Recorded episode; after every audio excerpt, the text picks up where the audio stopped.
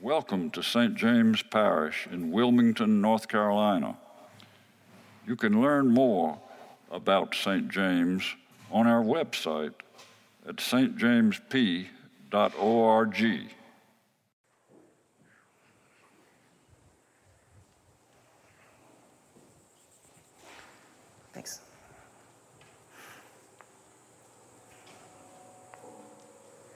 A few years ago, a pollster conducted a national survey asking one simple question What is the phrase you most long to hear?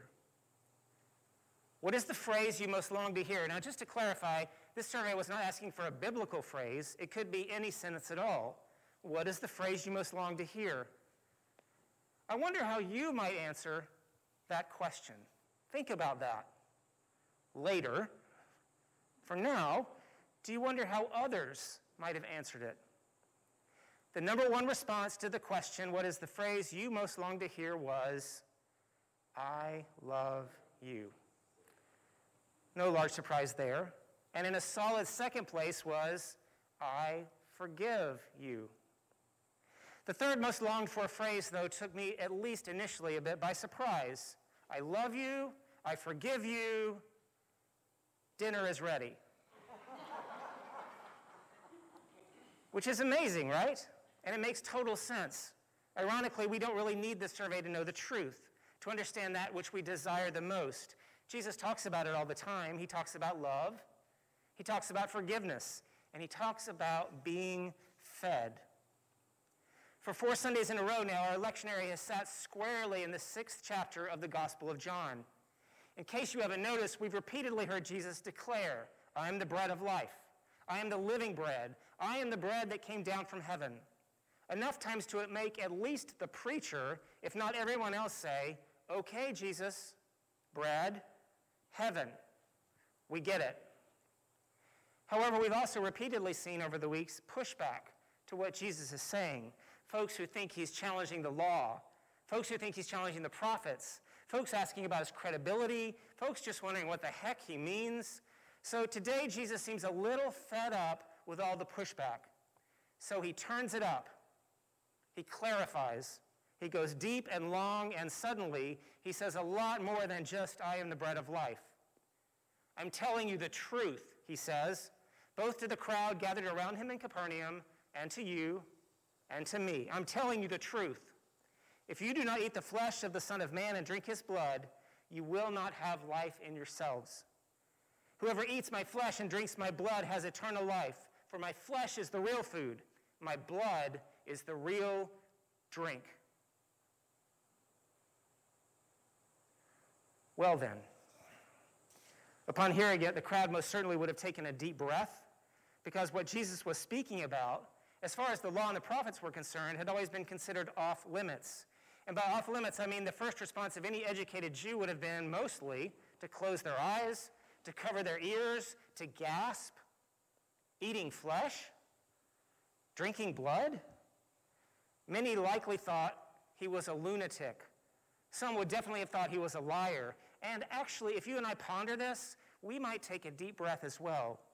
Because this whole idea doesn't really fit with our reason, with our sensibilities.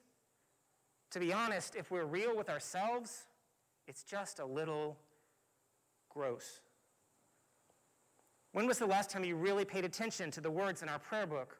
The words from Jesus himself that we hear every single week during the celebration of the Eucharist? A fellow clergy person wrote about what happened when one of his parishioners did just that. And I quote him The communion table was draped, as always, in starched linen, set with silver chalices and plates and a crystal flagon. The congregation was silent, even somber, as I began carefully to read the words of institution in a solemn tone meant to add dignity to the proceedings. And on this occasion, when I repeated Jesus' familiar words, This is my body broken for you, this is my blood shed for you.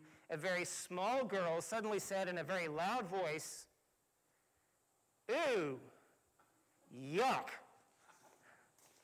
The congregation looked horrified, he continued, as if someone had spattered blood all over the altar, which in effect is just what the little girl had done with her explanation, her exclamation, unquote.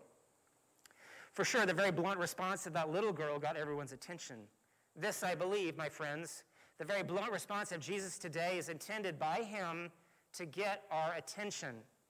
He's asking us to choose lunatic, liar, or Lord, because that is his claim that he is the Lord, not some nice guy, not a prophet, not a magician. Jesus has made his declaration very clear. What we do with that message, though, is our choice.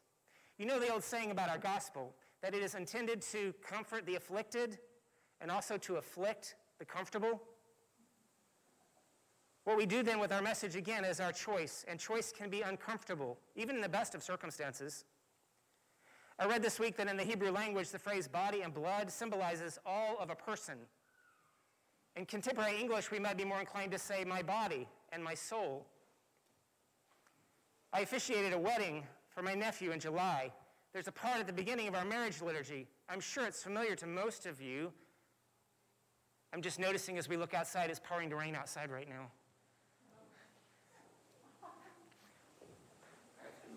I'm wondering, I understand now the scramble in the parking lot, but I see it. And I understand it. So, I did officiate a wedding in July for my nephew. There's that part at the beginning of the marriage liturgy. I'm sure it's familiar to most of you that talks about the union of two persons in heart and body and soul and mind.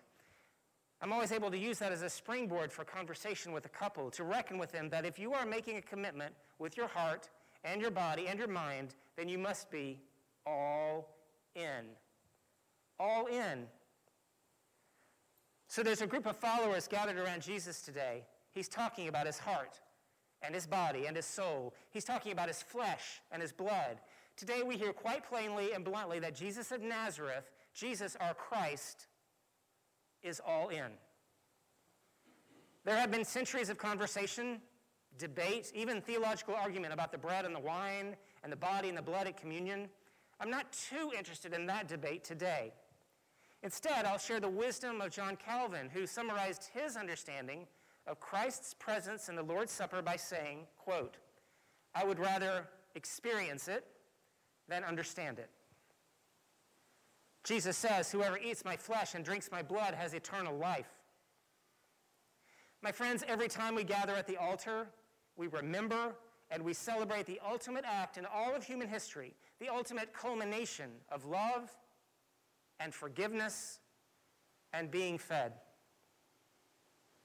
There we can hear again and again Jesus say very loudly and clearly, I love you. I forgive you. Dinner is ready. So I invite you then, as you hold that small bit of bread in your hand, to consider what Jesus most longs to hear. Maybe that's more important than what we long to hear, because Jesus already has that one figured out. And really, we have as well because today Jesus challenges you to consider your heart and your body and your soul, and Jesus asks you Are you all in?